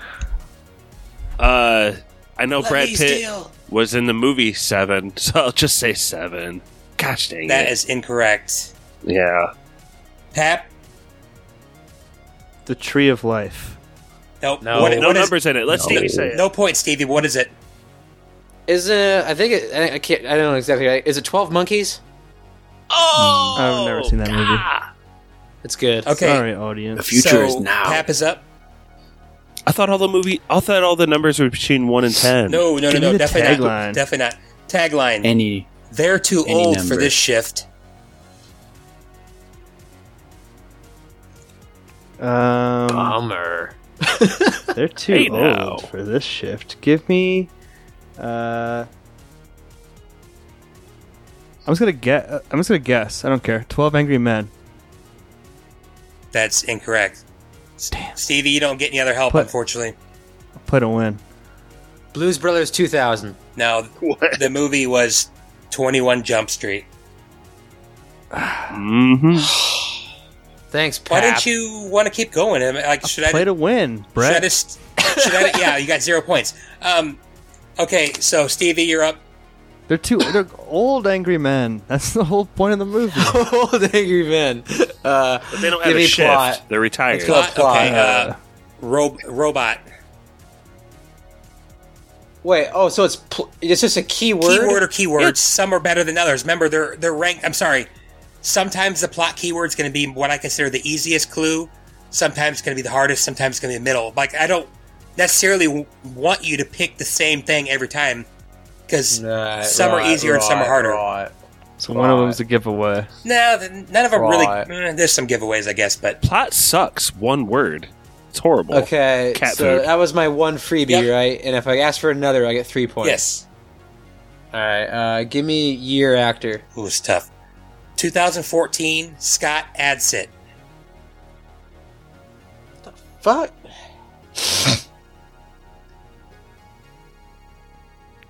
Mighty sniff as he ponders. I know. Uh, ah, ta- uh, give me tagline. From the creators of Wreck It Ralph and Frozen. what? What? Big Hero Six. Fantastic. Nice job. There you go. Ah, good. Robot. Isn't he a robot? He's a robot. Yeah, he's a. Yeah. Inflatable. Are you robot. satisfied with your care? I am not Okay, fast. Mikey. Mikey, I'm not fat. Mikey, you're up. It's a good movie. Wait, did Mikey not get to steal? He got it right. Big Hero 6. Steve, you got it right. Oh, I thought you said Fantastic Four or something. No, I said that was a fantastic guess. Can it, he act like he didn't know Uh, it? Sorry, my bad. Mikey. A Fantastic Four. Ooh. All right. Uh, actor year. 2004, Mark Ruffalo.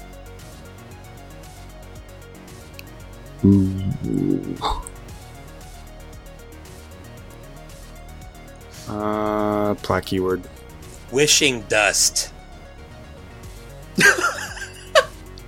Oh. You can't just make up stuff, Brett. You have to like look at what the movie's These are like about. Wishing IMDb Dust. plot keywords. Wishing Those two keywords, or is that one keyword? It's it's is it wishing dust? Wishing is it Dust is Wishing dust. there's plot keyword or keywords depending on what it is. Uh, tagline. I, I A don't know. comedy for the kid in all of us. Mark Ruffalo. I know it. Um, Mark Ruffalo comedy kids movie.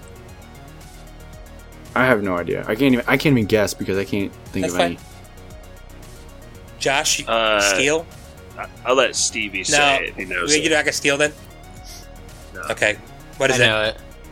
Thirteen going on That's thirty. correct. I, that was a tough break, Mikey. I remember back in the good old days when if it's been longer since you hosted, you got an advantage. yeah. Josh, you're up. You know. Uh, ta- movie plot or k- year. By the way, actor. by the way, Mikey's winning this game, so let's all pipe down. What? It's only been one uh, one round. Or How much does Mikey have? Mikey's got three points. You only had two. Those two guesses you had didn't count because you're just guessing. Well, okay, let's. I, I don't your remember. actor, I, I wasn't mad. You I said just I your didn't actor? remember what Mikey guessed. Okay, 2000, Angelina Jolie.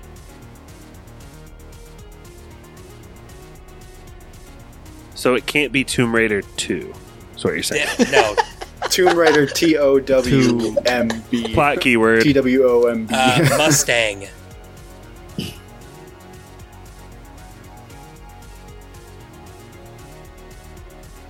Give me the last one. Oh, I know this Cut one. to the I know chase.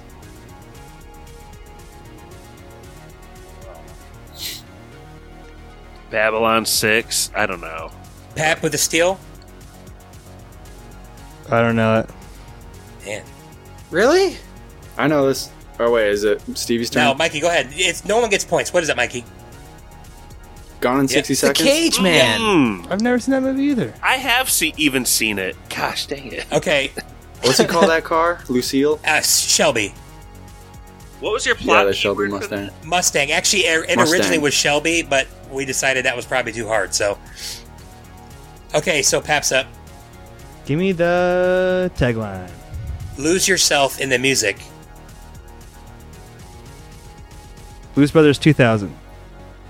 No, Stevie. Oh, Pat. Eight Mile. Nice. Oh, Jeez. Pat. That makes a lot more sense. You gotta lose yourself. Brett didn't say it right. I didn't want to give it away. Wow, You made it nice. sound whimsical. Hey. Lose yourself in the music. Steve, Lose yourself in the Stevie, the music. plot keyword The was sound of spaghetti.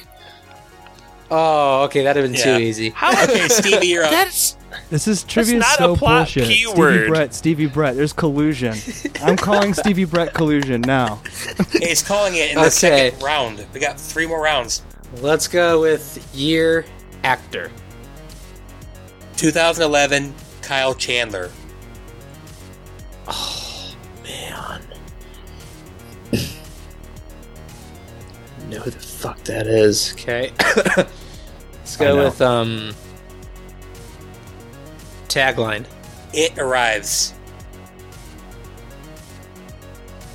Never mind, I don't know.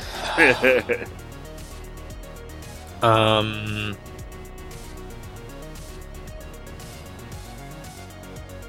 Plot keyword? Movie camera. Super 8. Nice.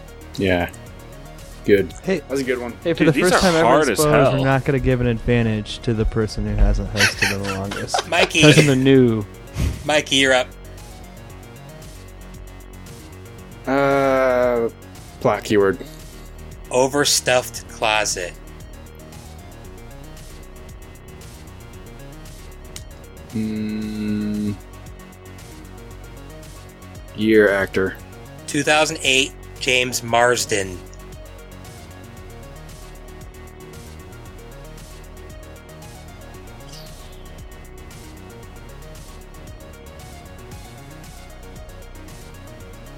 Give me the last last clue. She's about to find the perfect fit. Oh, uh, twenty-seven dresses. is correct. Yep. Nice job. Nice, Mikey. Great, Mikey. Nicely done. Josh, Give me your actor. 1956, David David Niven. Tagline. Oh, I know it. Yeah. You got the steal coming up, Pappy, too, so. Dot, dot, dot. And the whole world loves it.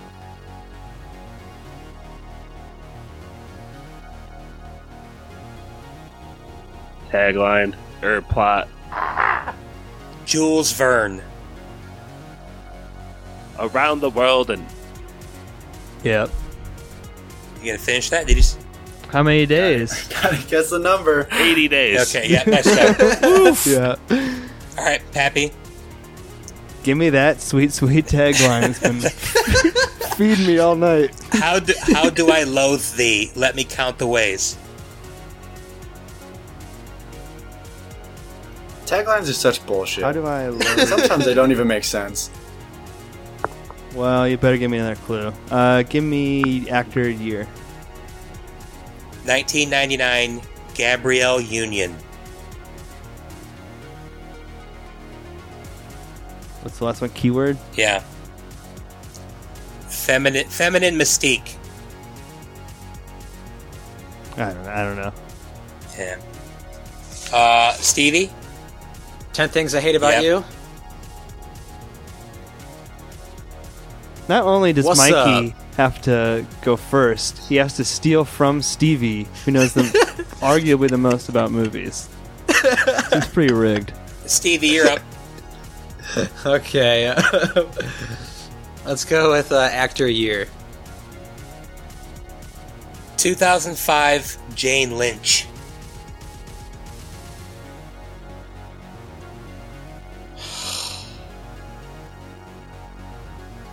Forty-year-old virgin. Nice. Yeah.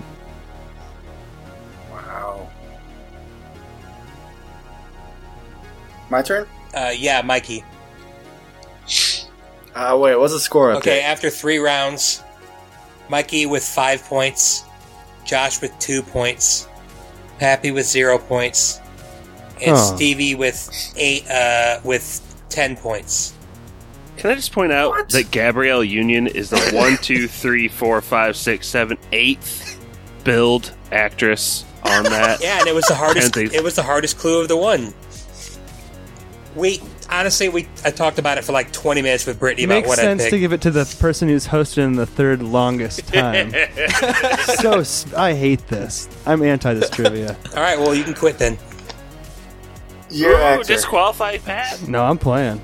I put a win. 2000, 2007, Russell Crowe. Oh. Um. I should know this. Um. Plot keyword. Railroad. Oh. Railroad. Uh. Tagline. Time waits for no man. That's about as ambiguous as they get. Man versus man, man versus nature. Versus nature. A stranger comes to town. A man goes on a journey. Is it White John Henry? Uh, crawler goes at Russell night. Crowe, Railroad. nice one, Pat. um, I have no idea. I, I can't. I can't even guess. Josh? Uh, two brothers, where art thou? Nice. Now, does anybody know? Is he in that? I don't know it. Oh, that is going to be it. 40 seconds to Zuma. Pep, yeah, you got that's right, Peppy. 30. 410 to Yuma. Oh, whatever. Uh, So The 310 to 310 you? to Yuma. Or 310. Yeah, 310 to Yuma. 420 to Yuma, blaze it. I've never seen that. Does Russell Crowe have like a quick cameo or No, he's He's- he's, he's the main uh, guy. yeah. Yeah. just joking? I'm up. Yeah, you guys are awesome. I love you guys. Josh, you're up. Give me that plotline keyword. I'll make sure I do a six second high low next time. Um, The best. closest to Classic. uh, Plot plotline keyword. short I love this trivia. short term memory. Year actor. 2004 Rob Schneider.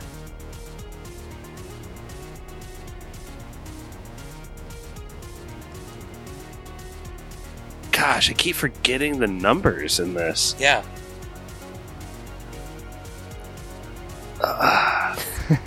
Thirty first dates. Oh, That is uh, incorrect. Oh, Bubba. Pappy? 41st dates? Oh, guys, Bubba. you needed that. 51st dates? It's 50 It's first 50 days. The first days. Waikiki sneaky between the cheeky. Uh, Brett, why are you so mad? Because you guys have just been ripping on me this entire time. I worked on this for four hours. No, only trivia, love Brett. it. Only great Pappy is. I'm just, I love it. I'm just terrible at it. I did this instead of working at my job today. Don't tell that. Don't tell Added him that. point. Edit point. Edit Edit point. point. Um, Pappy, Give me that. s- I did this instead of walking the dog today. I did this instead of crawling the night today. Give me that sweet, sweet tagline. who says you're only young once?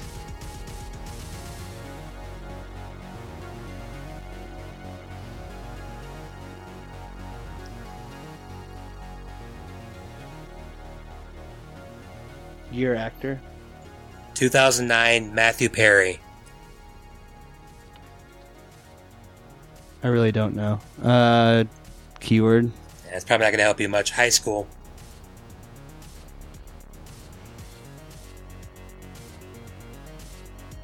I can like picture the cover of the movie, but I haven't seen it and I don't know the title, so I, I don't know. Stevie. Oh, Is it my turn or is it Stevie with the Stevie's turn? steal. it's Oh. it's the It's a Wonderful Life, but modern day. It's with uh, Zach. Um, what's his name? Raph. Efron. Ah, Efron. Zach Braff. yeah, I can I can picture the movie. No, yeah, he's. I, is it like fifteen all over again or something like that? So close. It's 17 again. Oh, Sorry. I was gonna say 13 going on 30. that was That's a different Yeah, we did that earlier. So many numbers. Oh, That's I the remember point. that movie. All right. Stevie, Yeah. You're Uh, year actor. 2013 Paul Dano. That's the thing is, I like I should know this. Um, I wasn't a big Dano guy till like 2014. Um, give me uh, give me tagline. The ext- this yeah, the extraordinary true story of Solomon Northup.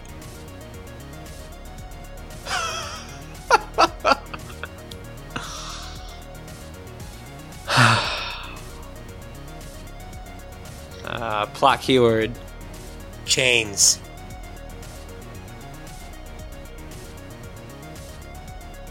Twelve Years a Slave. Yeah. Yeah, that, that was literally the only tagline. I was like, "There's got to be a better one than that," because it like, I don't know. Yeah, two points. I forgot he was one of the evil like owners. Oh, he's got the. Mhm. He's, He's so terrifying in that movie. So he could be an owner or a prisoner. All right, score update. Hey now. I don't know where that. No. Brett Grumpometer update on high. Brett, it's, the the, audience will love this trivia. I'm just terrible. I love it. Just not a big Ga- Gabrielle Union fan. Love the All right. trivia. Well, let's go ahead and play this last round, but it's kind of over. Yeah, Um, yeah. I thought there were two rounds left. Mikey with five points, Josh with two, Pappy with zero, Stevie with sixteen. 16? Second place. Oh my Nice. gosh. What's happening? All right, Mikey. Again, why am I on this podcast? You're in I- second place, Pat. Never. Uh, Mikey. I can't win. You just confirmed. I, it's over. But I'll I'll do this last one. Plot keyword. Wow. Women, women's magazine. I know it. Uh, actor year. 2003, Kate Hudson.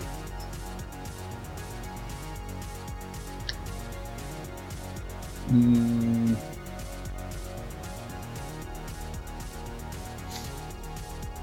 How to lose a guy in ten days. Yep. Yep. nice, Mikey. Josh. Mm-hmm. Plotline.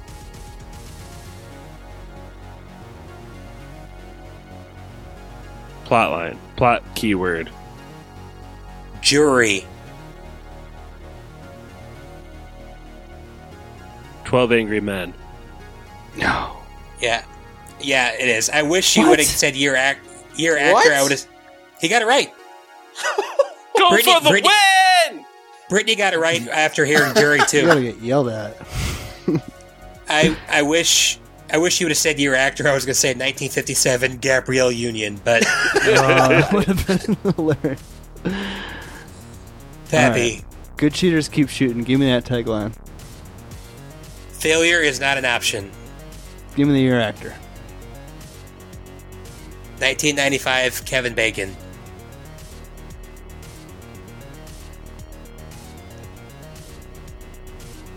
Give me a plot keyword. Explosion. Man, I didn't score. Question mark? This whole game. I don't know. And Stevie goes up to 18. Stevie steal. Failure is not an option. Uh, sudden impact. I don't know. Apollo 13. Apollo 13. Uh, is it? I haven't I seen forgot that he's in that. I haven't seen a single one of the movies that I got. Not a single one. Not your fault, but it's my fault. You haven't seen Apollo 13? No, I, I know I should have, but I haven't. It's not your fault. Let's go with the year actor, Brett. it's not your fault. 2009 Joseph Gordon-Levitt. Five oh no, oh no no no no. Um, was that 2000? I thought it was 2005. That's 50 50? You picked the wrong Joseph Gordon-Levitt movie. Mikey for the steal. Uh. Wait, what? What was the clue again? Well, one that there's a number in the title. No, yeah, no. What was the one Stevie asked? 2009 Joseph Gordon-Levitt. Stevie guessed 50-50. Mm, I don't know. It's 500 Days No of idea. Summer. Yeah. Yeah. Ah, yeah. God bless. I thought You that know was 2005. I after I made that, I, I promise I did this as random as possible, and my thoughts were Stevie being behind Pappy when Pappy has the chick flicks is going to be bad. And I thought Mi- I thought Mikey Yeah. got I thought Mikey got screwed the most with getting 13 going on 30, 27 dresses, and uh, got. te- how to lose a guy in 10 That was, days. that was a strong part of my game. I turned the ball over to Stevie a lot. I gave him many, many opportunities to score. You can't but do again, it, man. again, I did it as random as possible. I tried to make it easy for you guys. I've maybe I'll do maybe I'll I mean I'll do how many Instagram followers does uh, Alex Jake Cooper. Gyllenhaal have now? Alex Cooper have.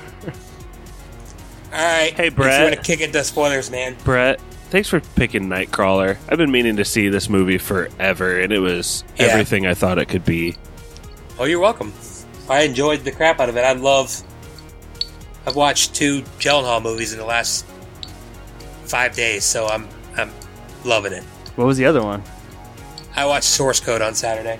So it's been like a solid two days since you've seen a Jake movie. Are you like itching your neck yet? It's it's been one day, but I, I need it. Got, I, got any more of them Jakes? I, want to watch Zodiac and Jarhead next. All right, so Jarhead's uh, what you kicking the spoiler man? My wife's asleep on the couch, so I've got to be done soon. Our Instagram is Podcast Spoilers. It's lit.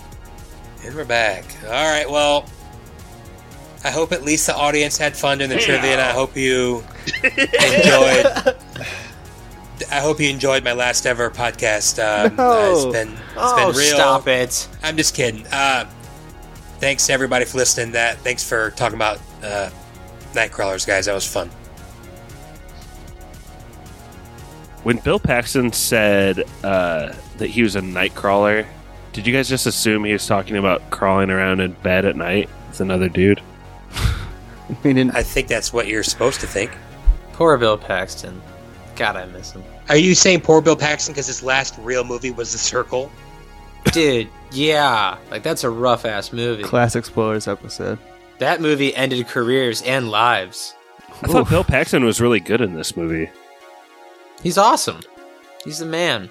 Riz Ahmed was awesome Wait, too. what's our next movie? Yeah, he was good.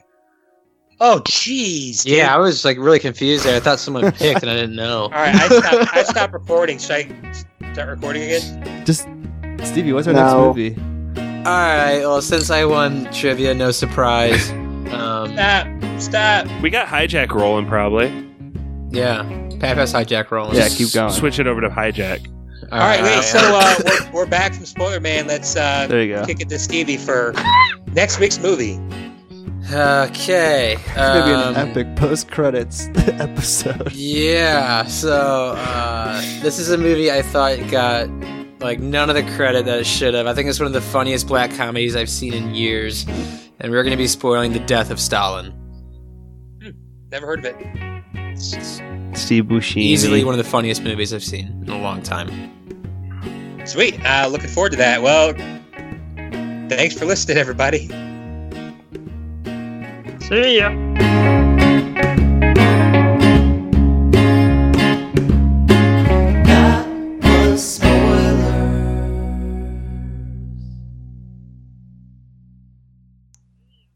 Told you I was going to do it, Pep. Stuck to my guns. I thought about going with um, Yeah. Dante's Peak for a second. Brett, that was good.